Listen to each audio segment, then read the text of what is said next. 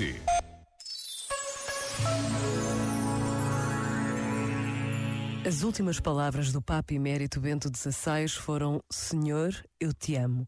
Esta consciência de um amor que permanece até ao último momento tem marcado a vida de milhares de homens e mulheres de todas as idades, num sinal evidente da presença de Deus no mundo em que vivemos.